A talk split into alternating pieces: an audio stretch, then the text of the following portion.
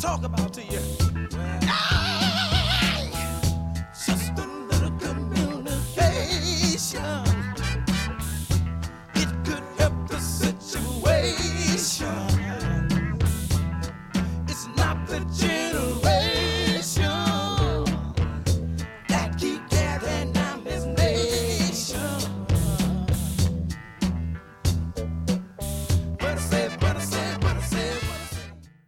Welcome to another edition of Communication Mixdown. I'm Rima Ratan. Today's show is about prison abolition. Every year during NAIDOC Week, 3CR airs a week of shows featuring the voices of incarcerated First Nations peoples in a program called Beyond the Bars. Because of the pandemic, NAIDOC Week has been postponed to November this year, but 3CR has reached out to the First Nations men and women in Victorian prisons anyway to facilitate their voices and show them they are not forgotten. The station's Indigenous broadcasters have been making recordings over the phone and started airing them from midday today. They will continue to do so over the coming week.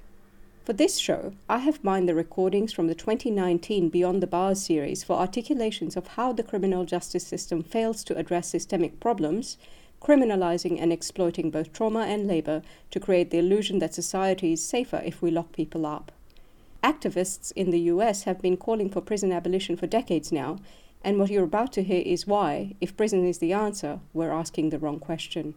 What you're about to hear is divided into four threads to illustrate some of what people who are talking about prison abolition are trying to address, in the words of imprisoned First Nations people. This is why we need to divest from policing and prisons. These are the voices that need to inform our discourse about social safety.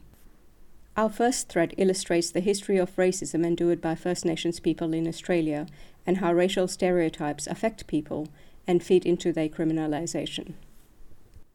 I'm Auntie Heather. I'm proud Wiradjuri. Been doing a lot for NAIDOC. Happy NAIDOC to the community. I've got, I think, seven or eight paintings in NAIDOC this year. Uh, one of my paintings is on the NAIDOC t shirt this year. The one on the t shirt is my face and the land and just, Oh, so it's a self-portrait. it's a like self portrait. bringing Mother Earth into. Yes, yeah, exactly what it is. And um, I, I was I was grown up uh, white, Yes. and I've done a lot of uh, work with my, Find My Mob in New South Wales. yeah. Now that's funny.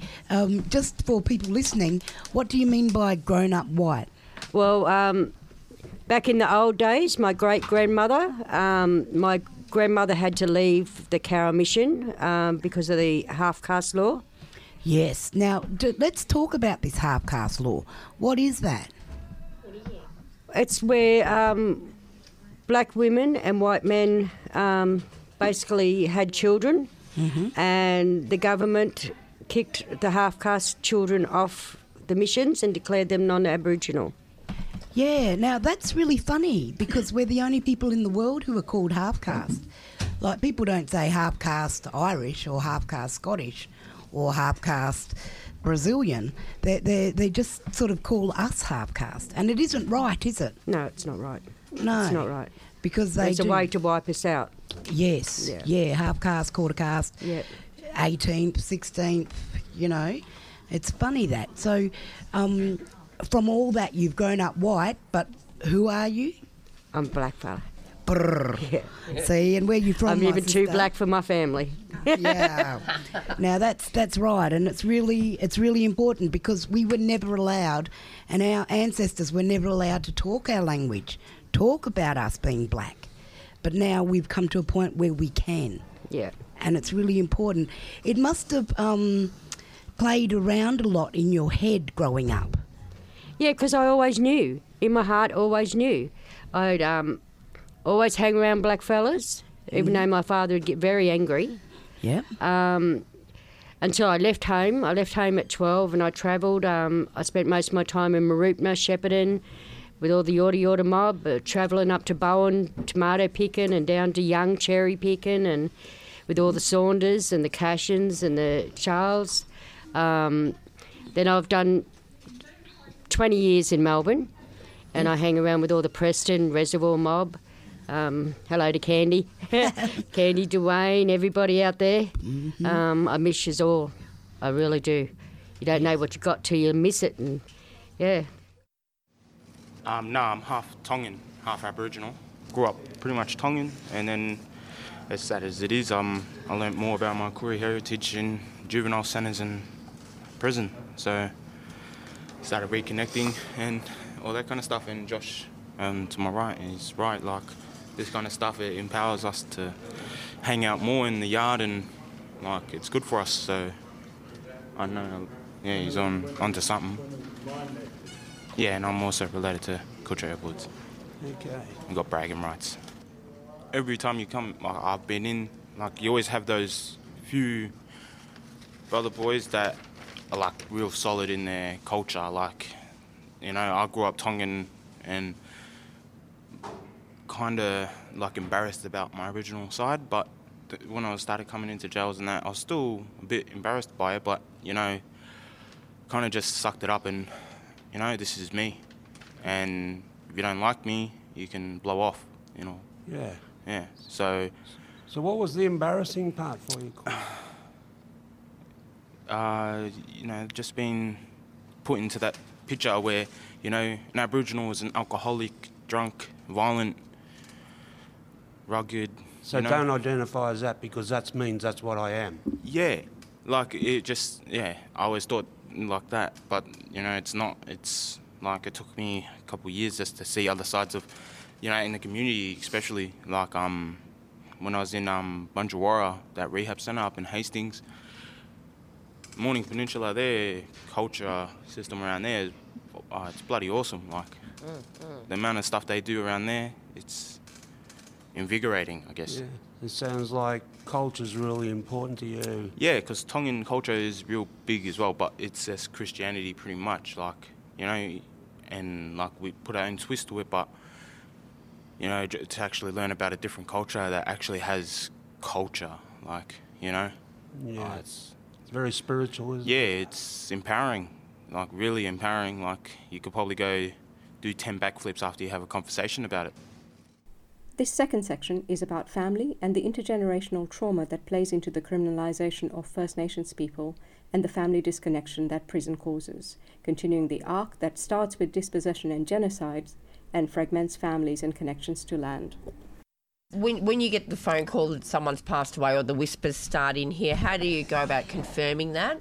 And then how do you go about dealing with that sorrow from the inside? So family members usually ring up Annie Lynn, um, emails and that there, or phone calls from family members.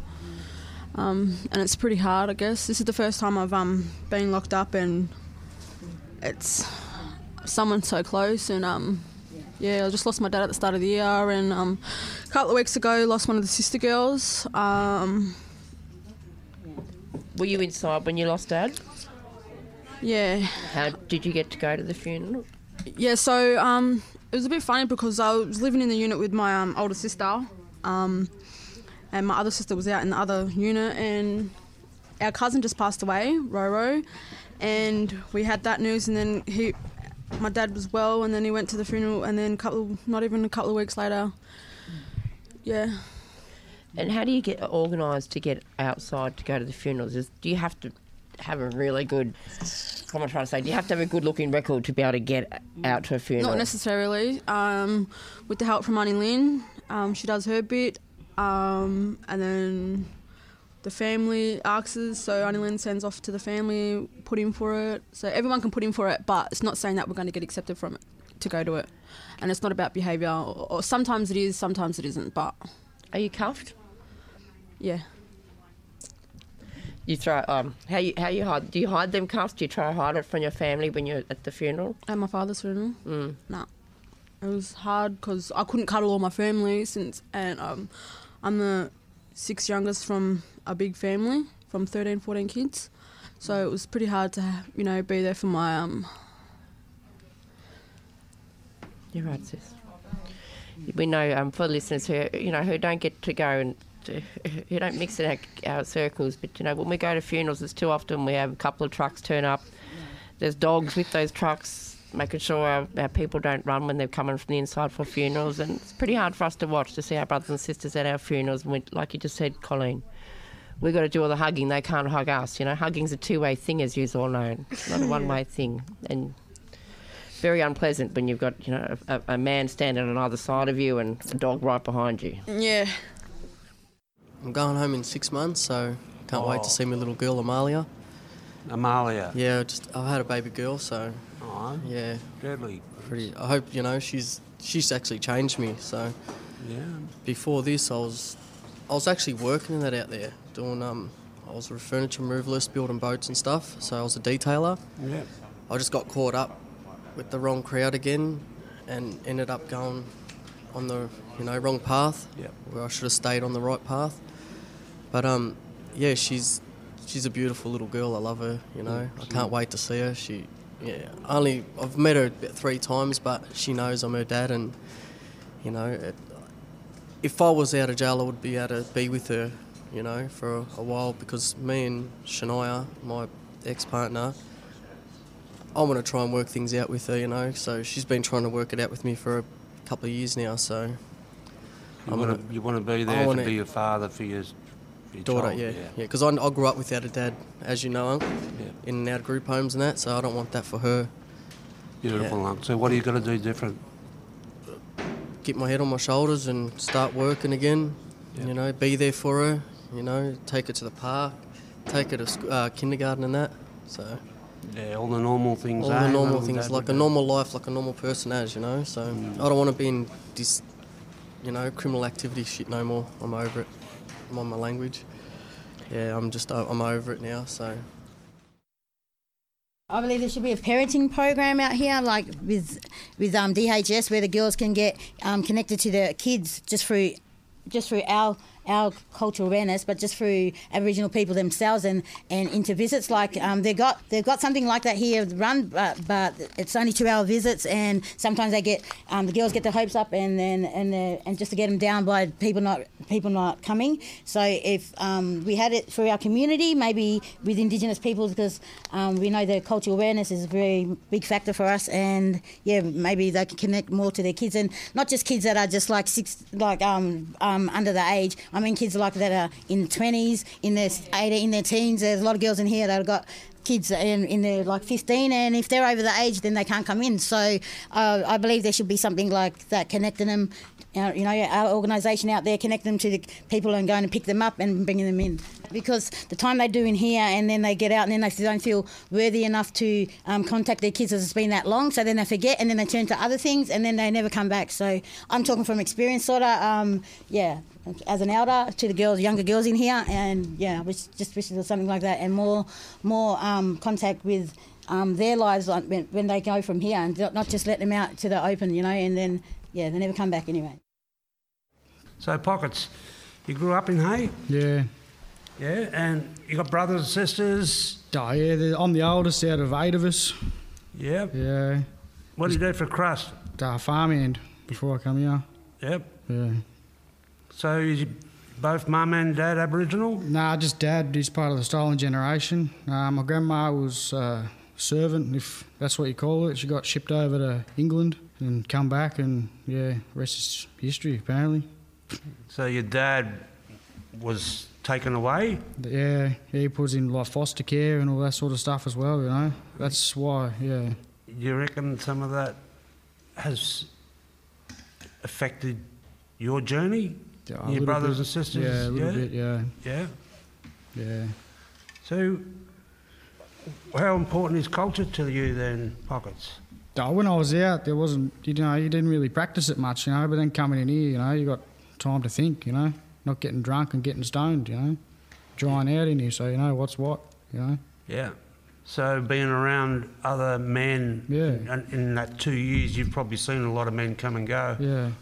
And so, the cultural activities that you, you have here, do you participate in, in all those? Yeah, I things? try to, you know. It's worthwhile, that's for sure. you know. Yeah. Get a lot out of it. What's NAIDOC week mean to you?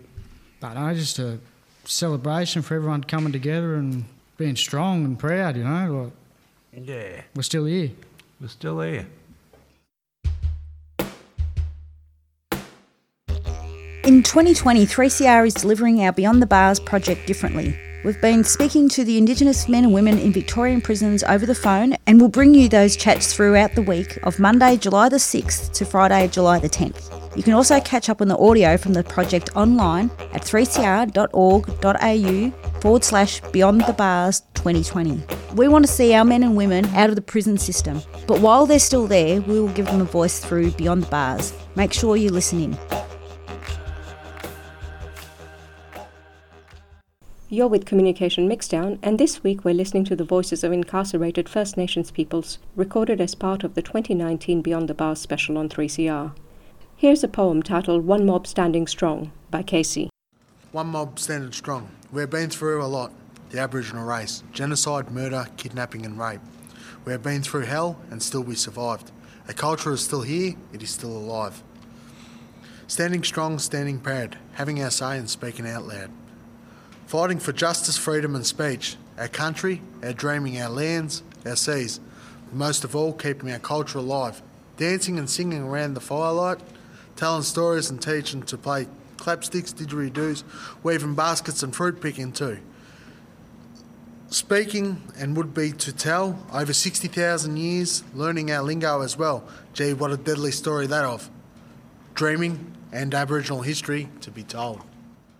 This section is about the lack of support for people in prison and those leaving prison, and for those who need rehab rather than to be locked up. I'm a billet, so I take care of the unit. I deal, uh, dish out the foods. Yeah, yeah. Um, I clean the unit, uh, take all the rubbish bins and that out. Other fellows, they might be doing like uh, metal work. Um, like there's called factory one, two, and 3 So Mhm. one's like welding, um, grind, angle grinding. Uh, then you've got nuts and bolts, where everyone hates. I'm pretty sure we all hate it. Yeah. Uh, you just screw a nut on a bolt. That's it. Uh, that's, that must be for other companies, yeah, so you... No, yeah, that's for the jail. That's Oh, for the right, yeah. That's for every jail's got got these factories. So Mhm. Margate, Loddon, wherever you, whatever prison you go to, they've got nuts and bolts. Do you get paid for it? Yeah. You, How much not- do you get paid? Well, if I'm allowed to ask. Well, you get paid. You Like- paid six bucks. Get yeah six bucks a day. Slave labour. Yeah. Six dollars a day. If you're lucky, you might get overtime. Two dollars. Okay. Yeah. and does Yes. it, and don't be late or you get Yeah, docked. Yeah. but it's something you can put on your, your you know, on your curriculum or resume when you walk out of here. No. so- No. No, really. No. No, it's not something you'd want to be proud No, of. not unless you're um, doing. If you want to get your um, cert one or whatever in um, welding or MIG welding or something like that. Yep. Then you can take something from it. But other than that, you don't get nothing from it. All you're doing is work for them, and they. But there are there are program locations where you can. Yeah, no, there's the actual TAFE here. Yeah. What is it? Um, Box Hill Box TAFE, Yeah, yeah. Box Hill TAFE. So, like, you can, You can work on your resume and all that, yeah. okay. Do they skill you fellas up? Are you doing white cards and getting skills to go work Done on the that. tunnel? You and have to put it in yourself. Like, yeah, all the programs are there in the unit. You get a information sheet on what programs you want to do if you want to do them. You can um, get the, the bare basic of it. Yeah. Like you can do your white card and your first aid. But as as far as like certificates go, you don't get any higher than a Cert 2. So I, You got to uh, pay for it as well. Yeah, so. I believe it should be better than that. Like a bloke, if he's in here, rather than doing dead time, he should be able to do an apprenticeship or something. But uh, they do, they do the bare basics, so they basically cover their own backsides. And if you hurt yourself, at least then you've been trained up, trained up in that aspect of the job. But as far as formal qualifications, as I said, Cert 2 is the highest you can get, I'm pretty sure. And um, yeah, like if a bloke's doing three or four years, he should be able to do an apprenticeship, you know what I mean? Like, Yeah. leave, leave with the trade. They, they're all about rehabilitation. We'll be serious about it, you know? So the forms of study, or you know, in a movie, you'll see how people get a whole law degree under there. Um, it, you, can you do university courses here, or is it just the TAFE? Oh, I'm not 100% sure on that, but yeah, I know that. Like, No, there is some- If, some. if you did, you, Yeah. you'd have to fund it yourself, Yeah. and like, yeah, like when you're earning six bucks a day, it's sort of hard to fund a university degree, you know. Yeah, like yeah, yeah, he's on the right track. Like if you're working in one program, yeah, you can talk to the teachers about getting further education on that. But again, you have to fund it yourself. which most of the boys in here don't have any family outside to fund it for them or like there's just not enough support out there for these ladies and everything. Um, they need a whole lot of stuff being done out there in the community and everything. The, no one's standing up. There are only certain mob of people standing up to try and help, and those people get worn out and everything else. They've got their own families to contend with. But these ladies don't have anything out there mm. to go to and everything. So, yeah, so the government needs to stand up and do a lot more. What I'd like to see at the treaty that no Aboriginal should be homeless. Yeah, and that's a major You thing. know, no Aboriginal in this country, whether it's Victoria, Queensland, wherever around the nationwide, no Aboriginal should be homeless in this lucky country of Australia. Like I said, there's a lot of people trying to do stuff, but there's no finance to help with anything. Just going to get bigger and bigger and bigger because, the, as I said, there's nothing out there to support these ladies. At this stage, I think we've got 80 something. Um, we did have up to 92 a couple of months ago. Housing is a major problem. They can't get remand bail if they haven't got an address. So the prison is mainly full of remand. I think some of them coming to prison is like home for them. They know they've got a warm bed to sleep in, food in their tummy, clothing, a roof over their head. That's all they're asking for out there. But um, unfortunately, there's not enough of it out there.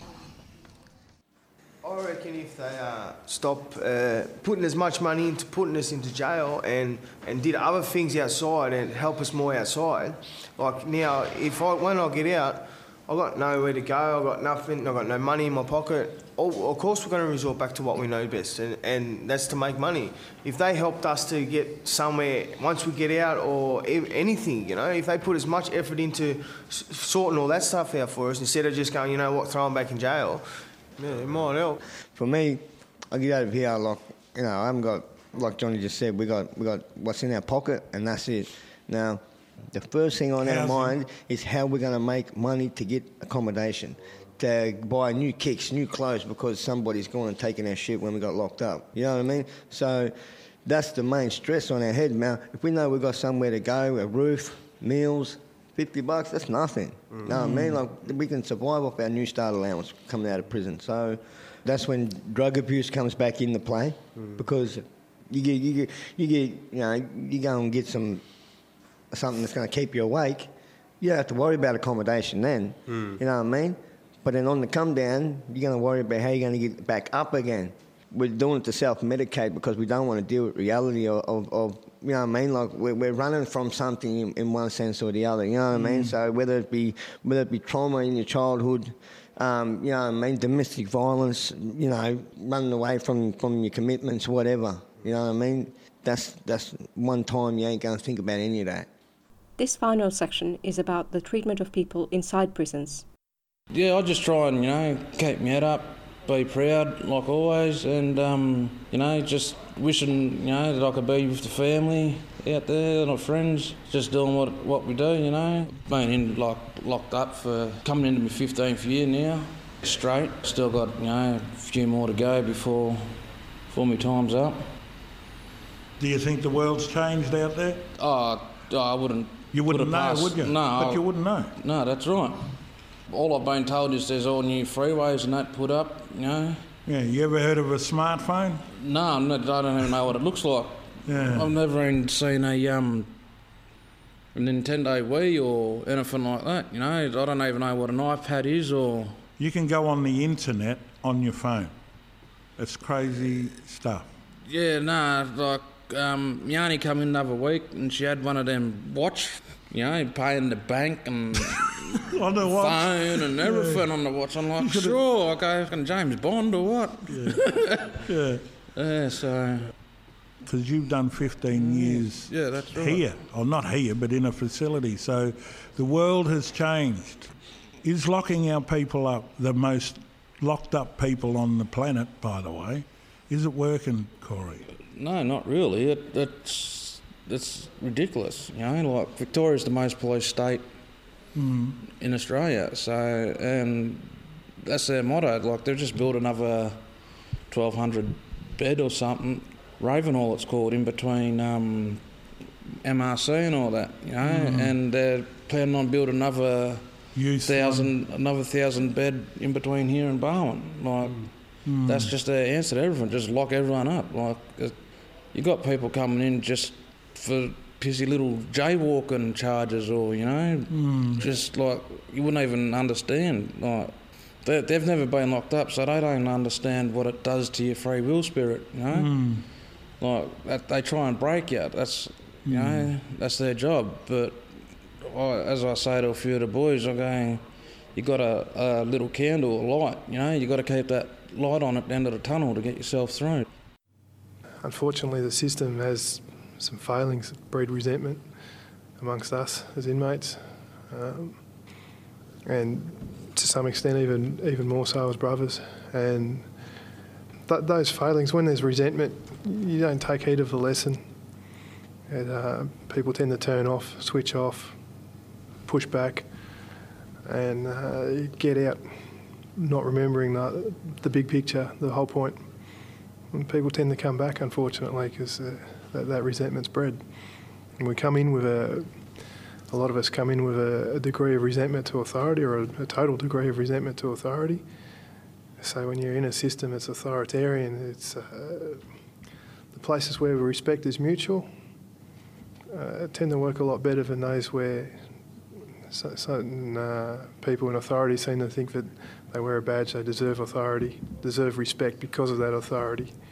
And at the end of the day, we're all grown men, and that attitude just doesn't work. So it's uh, it usually makes their job harder, makes our life harder. In uh, the European models, Central Europe, the recidivism rate less than one percent. In Victoria, 89% of us come back. 89% of those come back. 89% of those come back. So it's just a cycling down of returnees.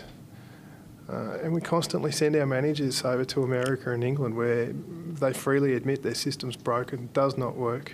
You can't incarcerate your way out of a problem. Problems need to be dealt with not simply by punishment.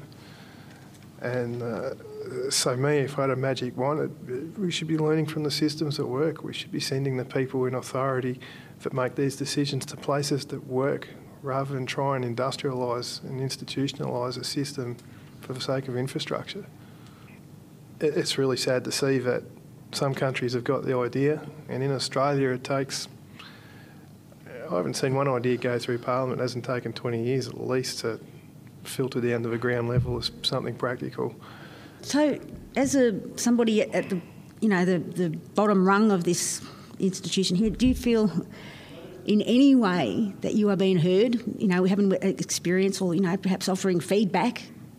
Outside of this forum, little, we, we're, uh, there's restrictions on our media access. We're not allowed to communicate with the media directly.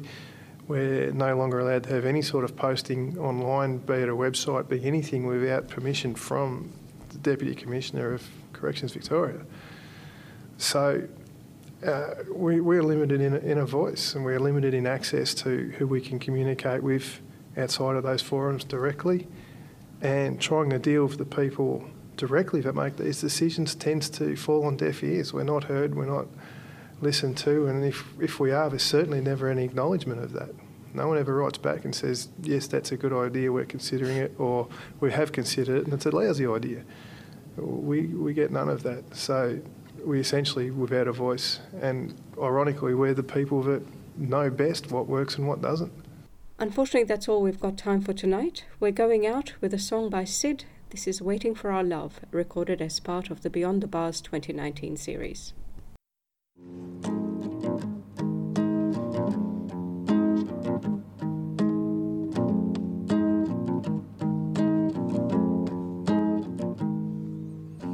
Time is slowly ticking by. I know you just wanna cry every time you leave me here. But there will be a day when all of this will pass away and I'll be home, my dear. But until then, we have to be waiting for our love. Don't ask me when, cause all I can say waiting for our love. We are waiting for our love.